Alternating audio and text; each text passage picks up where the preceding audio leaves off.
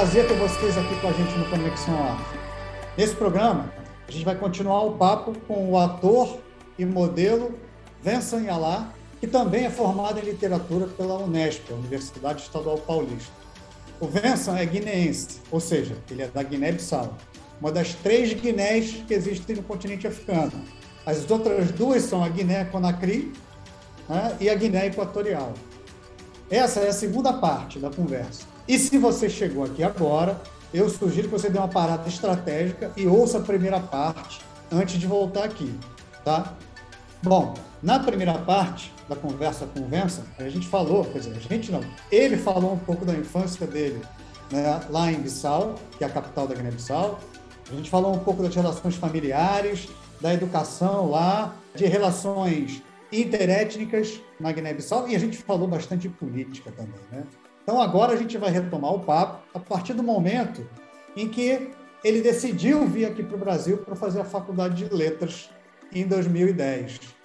Nessa, muito obrigado por você continuar esse papo com a gente. Então, a gente parou a última parte do papo falando sobre as relações com a comunidade dos guineenses aqui no Brasil. E você falou que eles são muito críticos, né? Eles têm uma relação muito crítica com o governo da Guiné-Bissau. A gente falou isso por causa do atual presidente, o Sissoko Embaló, e da possibilidade dele vir aqui para o Brasil para encontrar com, com, o presidente brasileiro. Né?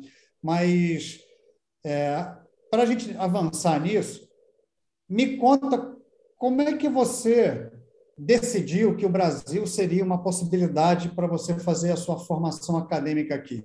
Você já conhecia o Brasil, né? principalmente por causa do futebol, porque você era jogador de futebol lá em Bissau. E por pouco você não veio aqui para o Brasil, né? Com a seleção guineense, né? A seleção é, é, pré-sub-20 ou alguma coisa assim, né? Mas como é que o Brasil se tornou algo concreto, assim, um, um destino concreto para você vir fazer sua formação aqui? Bom, professor, muito obrigado pela continuidade dessa conversa que está maravilhosa. E sigamos. Bom, o Brasil sempre esteve na minha caminhada, né? porque meu pai ele é um fã, um fãzaço do, no futebol brasileiro. Falava tanto dos Pelés, né? Às vezes surgia alguma comparaçãozinha com o Eusébio, enfim. essas histórias. Então, sempre acompanhei o futebol brasileiro em casa e sempre me via, como eu disse no início, sempre me via enquanto um futuro jogador de futebol, não acadêmico, uma pessoa política, está aqui agora a conversar contigo. Né? Nesse sentido, então, sempre criei esse desejo de conhecer o Brasil como jogador. E em 2009, 2008, 2009, é, eu estava num, dos treinos da preparação da seleção da Guiné-Bissau, porque todos de dois em dois anos tem um jogo chamado Jogo da Lusofonia, que é organizado nos países da, da língua os países falantes da língua oficial portuguesa, né? E nesse ano, 2008, 2009, seria aqui no Brasil.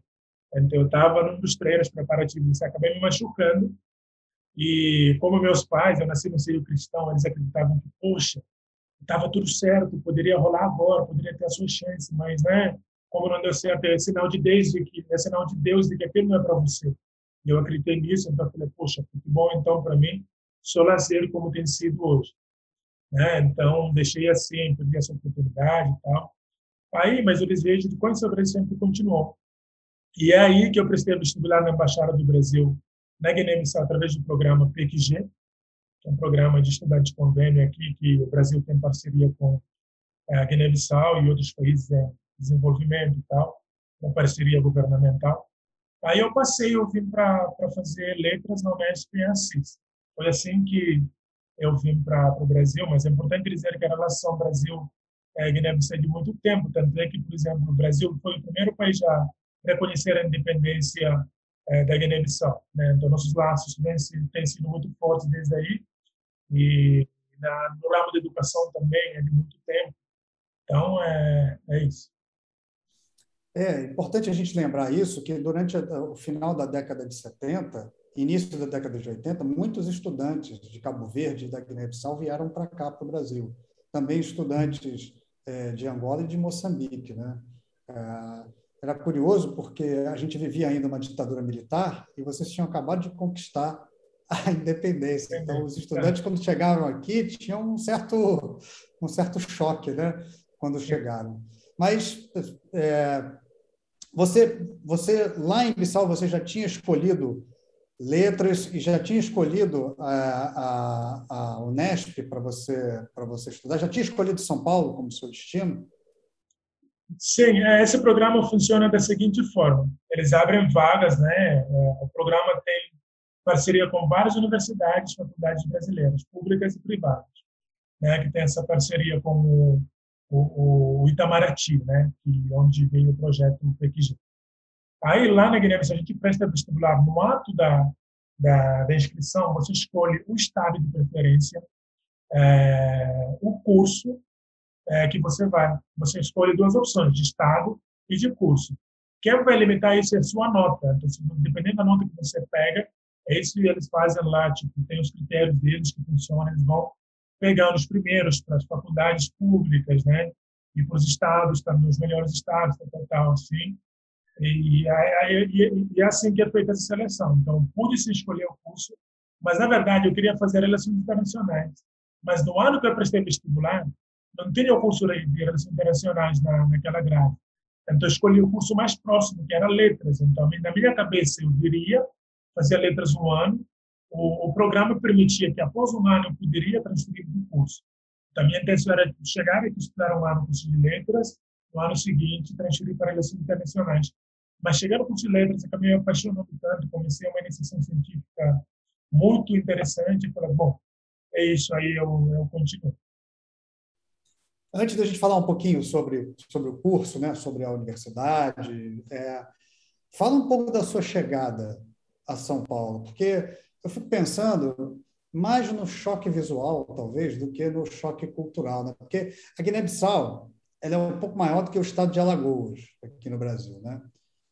e tem perto de 2 milhões de habitantes, Sim. o que é um milhão de habitantes a menos do que os alagoanos e um sexto da população da cidade de São Paulo.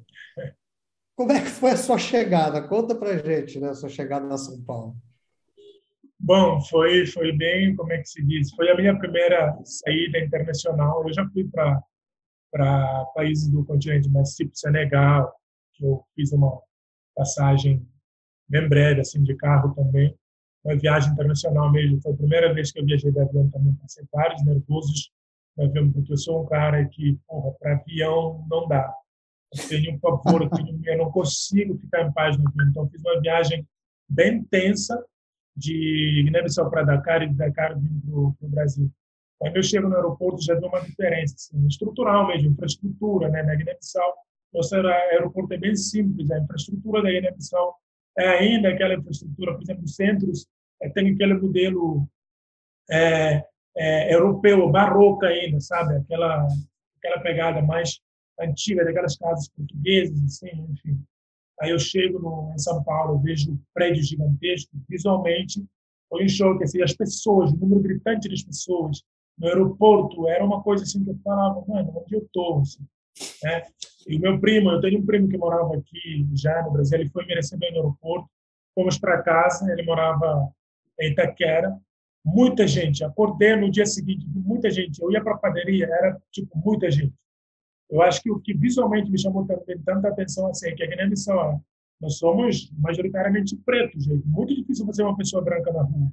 Então, quando eu saio assim no outro dia, eu vejo muitas pessoas brancas, tá, isso me, né, me causou uma, um estranhamento assim, e tal, mas eu fui, eu fui indo assim, né? Fiquei 15 dias aqui em São Paulo, capital. Depois fui para o interior em Assis, onde é, eu, me, eu estudei, me formei, e agora vamos para a capital. Mas eu acho que visualmente foram esses choques, assim, né? De quantidade de pessoas ocupando o mesmo espaço, mesmos lugares, e das pessoas brancas também nesses lugares, assim, principalmente nos espaços de poder. Curioso isso, né? Você falar né, da quantidade de pessoas brancas que você viu quando você chegou aqui, né? É... Mas você, pelo menos, você teve a ajuda do seu primo, que já estava vivendo aqui e Sim. pôde né, te ajudar a se integrar, né? Mas é, qual foi a maior dificuldade que você teve, né? Assim, foi fácil você se adaptar ao sotaque do português brasileiro, né? mas e, e, e, também e os costumes, né? O que foi que você estranhou mais e que você demorou mais para você se adaptar quando chegou? É, eu acho que esse sotaque mesmo é, é bem forte. Assim, por exemplo, eu estudei com enciclopédia em casa, enciclopédia da língua portuguesa, da língua brasileira, porque tem muitas coisas, inclusive, que eu lia, porque assim, é importante dizer que a portuguesa ela vai tomando suas características dependendo do lugar que ela vai se formando. Né? Que são português que falamos, é o português com traços guineenses, no Brasil, com o português com traços brasileiros, Angola e assim sucessivamente.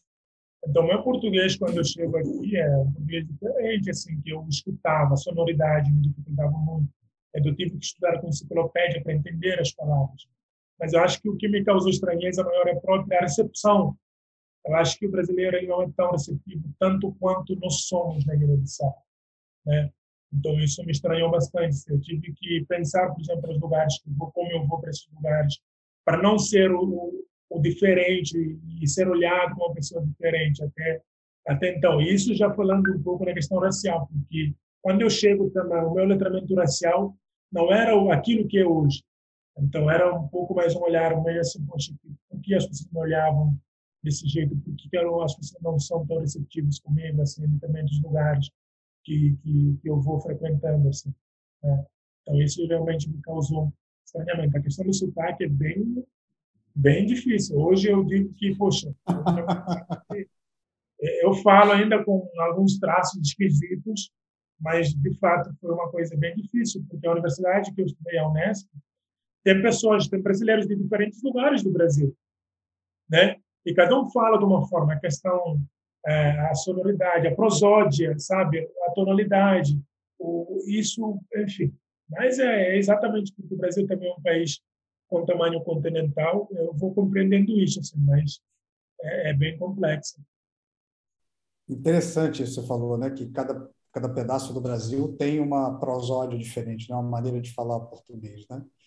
É, mas me, me conta um pouco como é que foi seus, seus, seus primeiros anos na universidade, os seus primeiros meses, porque é, também queria saber em que momento você foi confrontado com o fato de você ser um estudante estrangeiro, africano e negro dentro da universidade. Né? De alguma maneira, é, você foi tratado diferente, foi tratado com preconceito, você sofreu racismo. Sim, é, os meus primeiros anos foram é, assim. No início, quando eu cheguei, eu era ainda um garoto é, de 20 anos, 19, 20 anos, crente, que tinha uma rotina igual eu tinha na Embissal, que era faculdade, é, igreja, e na faculdade que eu jogava também, quando jogava e tal. E, e centro, quando eu vou para o centro da cidade, quando sei lá, recebo a remessa dos meus pais, vou lá busco, depois casa de novo e na verdade era moradia estudantil onde eu morava, né, no meu no meu primeiro ano da faculdade. Aí depois é que eu saí. Então foram bem bem assim. E eu olhava, não sei se você dá aula numa universidade é, pública, é, a nossa a rotina da universidade assim para um cara que chega no Brasil e que é crente, ele abomina tudo, abominava tudo que eu via na faculdade. Assim. Via aquelas meus colegas é, se divertindo, bebendo, fumando. Aquilo, para mim, era uma coisa assim, esquece. Né? Porque eu vim com essa concepção cristã evangélica na igreja. Aí depois vou desconstruindo isso. Né? E vou percebendo também como as pessoas me olham. Porque quando, no início, quando eu, eu era pessoa que distanciava, então não me envolvia com muita coisa. E por isso não conseguia enxergar tanto quanto as pessoas me olhavam. Como que essas pessoas me, me olhavam como um estranho? E quem era. Aí depois que eu fui que eu fui é, entendendo, entrando, entrando também no, no, meio da rotina que a academia permitia ali, conhecendo mais meus amigos, meus colegas e tal, eu fui entendendo, né, que eu, aquele pensamento hoje eu vejo como uma bobagem, né, que aquele olhar que eu tinha sobre é, é, essas pessoas. Eu acho que eu fui entendendo assim mais sobre a questão ah, porque eu comecei a entender que a faculdade, as pessoas me tratavam como se eu fosse uma pessoa diferente. Aí vai ter dois, dois aspectos que eu quero destacar, é, destacar. O fato de que eu sou estrangeiro, mas africano. Eu sou estrangeiro porque os brasileiros me veem, ah, não, mas ele, é, ele é gringo. Tem, tem uma narrativa que as pessoas me veem assim, né? Então, se eu sou gringo, logo eu sou diferente dos pretos que nasceram aqui no Brasil. Isso é um lugar muito perigoso para nós, enquanto povo africano, enquanto povo preto. Porque só preciso lembrar aquilo que eu já citei no início. Eu não sou africano porque eu nasci no continente, sou africano porque a África nasceu em mim. Preciso entender isso. É, quando eu dizer isso, todos os panafricanistas vão trazer essa concepção para a gente se entender o quanto povo. Aqui no Brasil, que tem uma estrutura racial né, e racista já na sua estrutura social, é, a gente, eles começam a nos taxar como se fôssemos diferentes daqueles que nasceram aqui. A gente vai naturalizando essa, esse discurso que eu acho muito perigoso, porque ele nos distancia dos nossos irmãos que nasceram aqui. Eu não sou tão africano quanto qualquer outra pessoa preta que nasceu aqui nesse país, ou em qualquer outra diáspora. Se calhar podem ser tanto, tanto quanto mais, porque, eu, como eu disse no início, eu fui uma pessoa criada ser cristão, evangélico. Então, toda a minha espiritualidade, a minha ancestralidade, eu perdi por um bom tempo. assim. Aí eu chego aqui, tem muitos irmãos que nasceram aqui que preservam essa espiritualidade africana, que preservam por essa ancestralidade. Então, eu preciso me conectar com isso quando eu chego aqui no Brasil. Então, que africano é esse? Eu, em outros discursos, eu falo muito sobre o ser africano com C, o ser africano com K. Que esse ser africano com C é aquele ser africano que o, que o europeu pintou, construiu. Aquele, aquele fruto pronto já do, do da Europa, aquele que vai reproduzindo conceitos europeus. E aquilo que o Franz Fanon vai dizer, pele negra, máscaras é, brancas, brancas. Entende? Então, esse é o africano com o africano com K, aquele que preserva e vive através da ética, da moral e da espiritualidade ancestral africano, que entende a sua história, que conhece o seu povo, que vive através do seu povo e que preserva isso, que dá frutos nisso. Entende? Então, é isso, isso é muito importante para a gente entender. Então, aqui no Brasil tem essa imagem das pessoas que me veem enquanto estrangeiro. Poxa, então, se eu sou estrangeiro, tem alguns benesses que, que é passível para os estrangeiros. Esse, isso também é um olhar que nós temos, né? um olhar viciado sobre aquilo que vem de fora. Valorizamos mais, de repente, aquilo que vem de fora. Mas eu tenho porém que eu não sou tão valorizado porque eu sou um estrangeiro gringo mais preto e africano. Entende? Então, eu tive esse, essa vivência, assim. Quando eu vou mais aprofundando, eu vou entendendo que, poxa, eu sou africano, então eu, eu começo a perceber que, poxa, isso é um problema. Porque se é uma pessoa africana, uma pessoa preta nesse país, é um problema. E eu começo, eu sempre falo que eu me, eu, eu me descubro negro aqui no Brasil, né? Mas o meu entendimento enquanto uma pessoa preta, enquanto uma pessoa africana, eu já sei de onde vem, da minha balantandade. Sei que eu sou um cara balanta. Eu sei as minhas origens, eu sei quem foram meus antepassados. Eu sei disso. Mas eu começo a perceber que isso é um problema quando eu chego no Brasil. Quando eu vejo como as pessoas me olham. Quando eu vejo como as pessoas me tratam e tratam as pessoas que são parecidas comigo. Entende? Então, o Brasil é esse lugar em, em que é muito complexo e as pessoas ficam assim no, é, no linguajar, no falar que somos todos iguais, que é aquele mito da democracia racial, que os espaços pertencem a todos nós, mas nós sabemos, nas sutilezas, nos olhares, como nós somos vistos, que aqueles lugares não somos bem vistos da própria academia. Eu vou entendendo isso no decorrer da minha trajetória acadêmica. Então, é, você está contando uma história tão interessante, Vincent, porque você está citando várias questões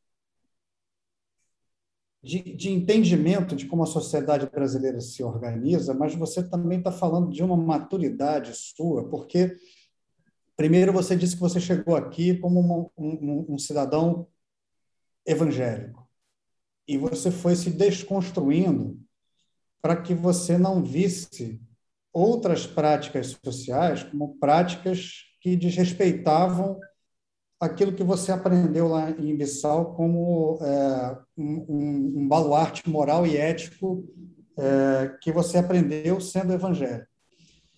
E nessa desconstrução, acredito que você deve ter sido impactado né, é, pelas outras religiões de matriz africana, que têm a sua manutenção aqui e que elas são valorizadas, quer dizer, são valorizadas é, mas você tem uma reação também, que é uma reação racista, né? que você tem um racismo religioso aqui. Né? Sim, é, e, e, e, ao mesmo tempo, você se viu, você se enxergou como negro, né? você se descobriu como negro, que geralmente é o que os, os estudantes do continente africano que vêm aqui para o Brasil para estudar se descobrem, né? negros aqui, e descobrem o contexto né? É, do que é exercer sua negritude aqui no Brasil. É, então, assim, esse foi um momento de amadurecimento seu.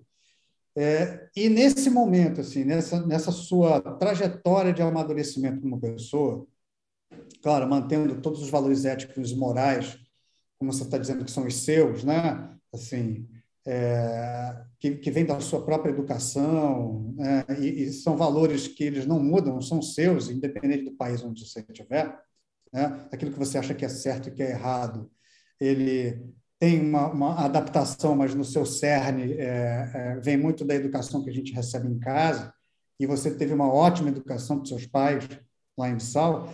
É, como você enxerga esse seu caminho de amadurecimento, né? E, e, e, o fato de você encontrar o seu lugar aqui, né? Porque eu acredito que você tenha sofrido casos de racismo. Acho que as pessoas devem ter, devem ter ficado, devem ter estranhado, inclusive, o fato de você falar português, sendo um gringo, como você mesmo falou, mas, ao mesmo tempo, você encontrou o seu lugar aqui. Como foi que você encontrou o seu lugar? A comunidade guineense e a comunidade de estudantes de outros países do continente africano também ajudaram nisso?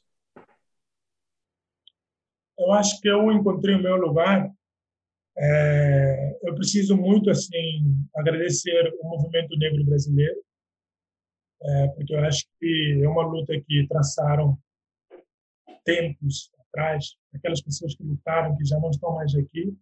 Peço a permissão, inclusive, para agradecê-los por essa luta, porque possibilitaram para que eu estivesse aqui hoje, muitos de nós estivéssemos aqui. Eu acho que eu consegui ganhar mais com essa luta, com essa causa. Eu participei muito dos debates é, dos grupos, né, dos movimentos negros, né, que lutam pela emancipação do nosso povo na, na, na academia, nas comunidades, né. Isso isso me fez me encontrar assim. Como eu disse, né, eu tinha uma visão muito viciada sobre a realidade guineense, eu não conseguia enxergar a Guiné-Bissau de forma crítica. Só quando eu saio eu começo a enxergar isso. Aí quem me toca nesse lugar são meus irmãos pretos e pretas que nasceram aqui nesse país. Então, eu queria assim agradecer muito as pessoas que, que, que passaram pelo meu pela minha trajetória e que eu passei também, que deixaram alguma coisa nesse sentido. Eu acho que a minha trajetória de amadurecimento está em construção ainda. Eu estou me despindo dessa roupa que o Ocidente nos vestiu e eu estou nesse processo.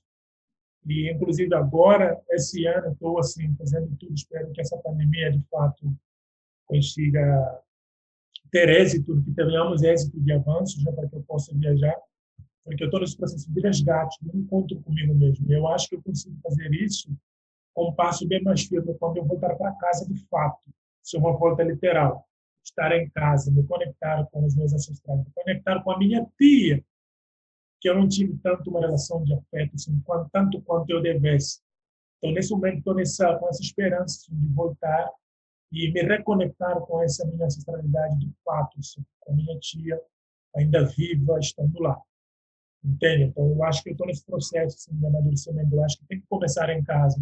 Nós precisamos nos conectar em casa, nós precisamos conhecer e aprofundar sobre quem somos em casa. Assim. Então, mas aqui no Brasil também a comunidade guineense aqui me bebi muito dessa fonte comunitária aqui, como você disse muito bem, desde os anos, sei lá, é, pouco antes da independência da Guiné-Bissau já vinham é, para cá. Eu conheço muita muito daquela geração que está aqui ainda.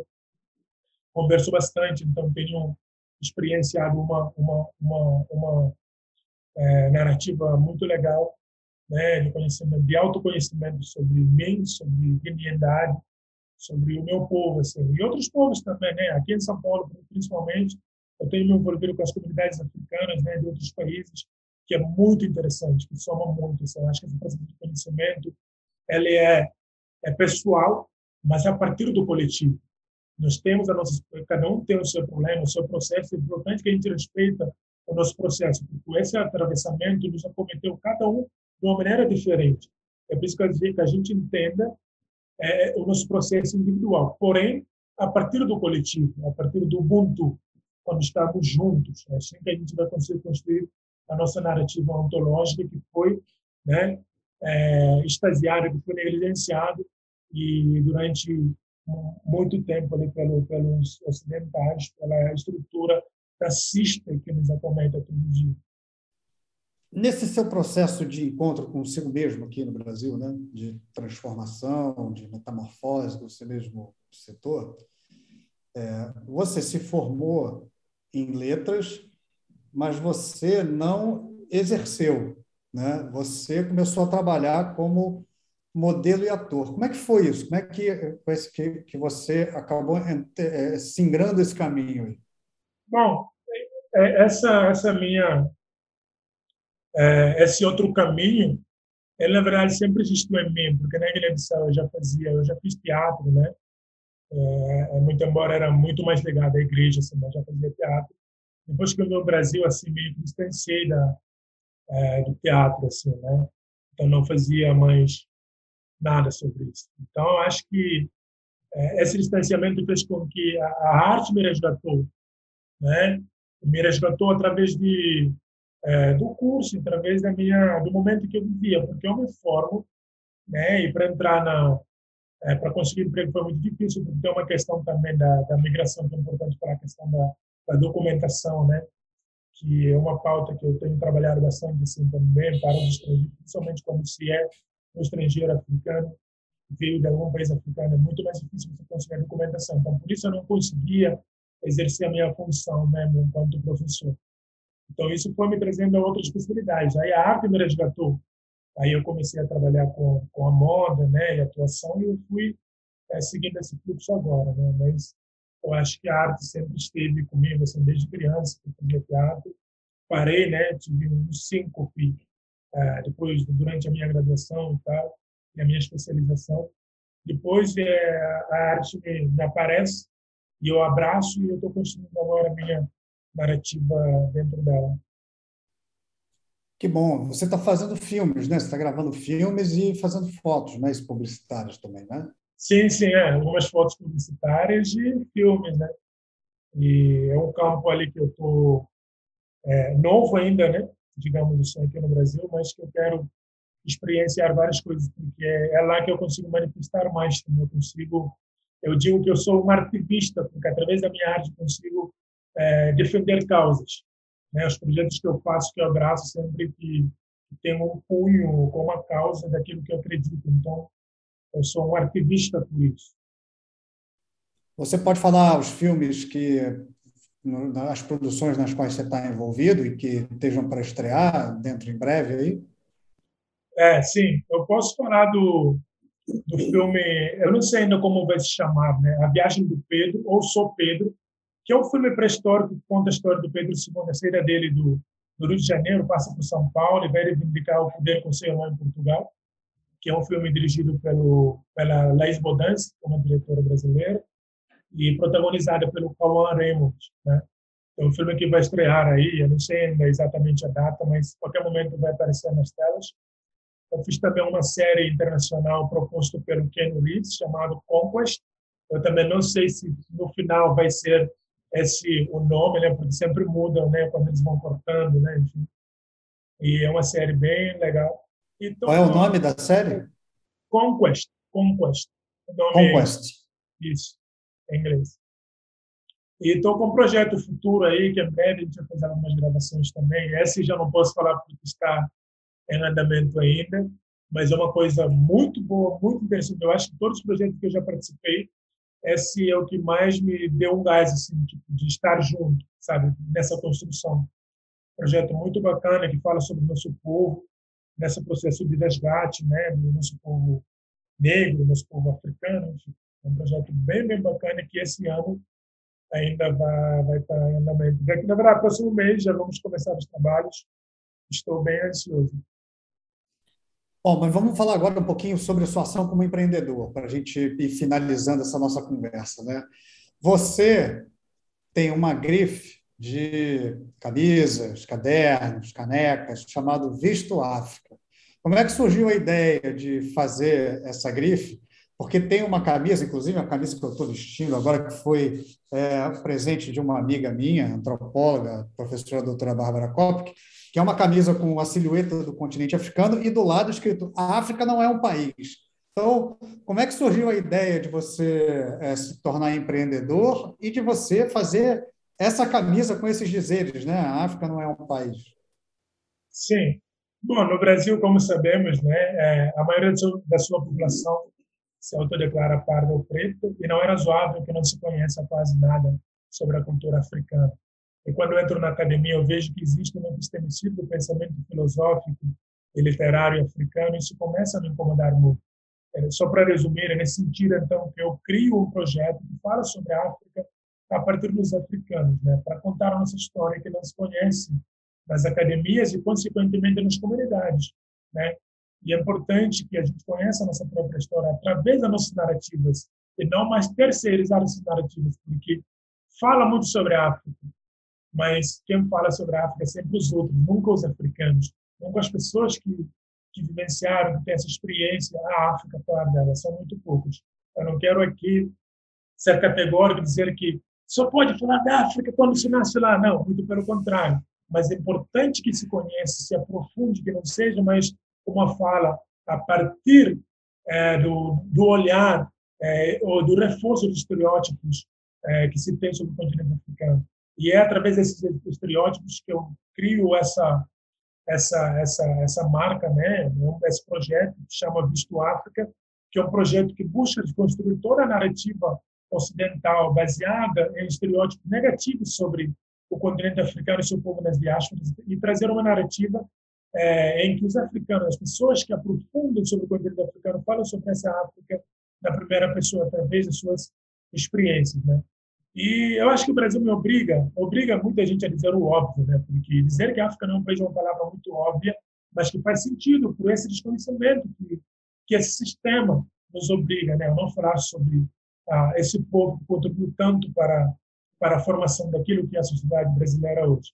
Então, África não é um país, uma palavra, uma frase muito óbvia, mas que eu trouxe para conscientizar as pessoas né, sobre a diversidade que existe no continente africano, que é um continente muito diverso, multiétnico, multilinguístico, e que é preciso conhecer isso, é preciso, então, trazer essa, dar voz a essa África. A Visto África me permite falar um pouco sobre a migração também, que é esse visto mesmo de que a gente precisa para entrar no, no Brasil e em outros países, né, esse visto que é tão difícil para os africanos conseguir.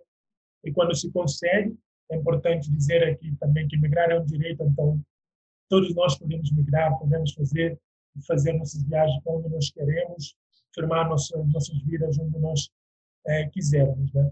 E também consigo falar desse visto propriamente o que nós vestimos, conta histórias sobre esses tecidos africanos, como foram feitos, as, os significados, a importância para as comunidades africanas desses tecidos, como, bom, eu acho que as pessoas só vão nos ouvir, mas tenho aqui atrás um tecido é, do meu povo, né, povo balanta, que eu ganhei da minha tia, que era muito importante saber o uso desses tecidos, né, o contexto histórico, a importância, em que ritos é, e rituais que, que usam certos tecidos, as amarrações desses tecidos. Então, a Visto África é sobre é sobre é sobre essas narrativas e essas experiências já a partir da da África.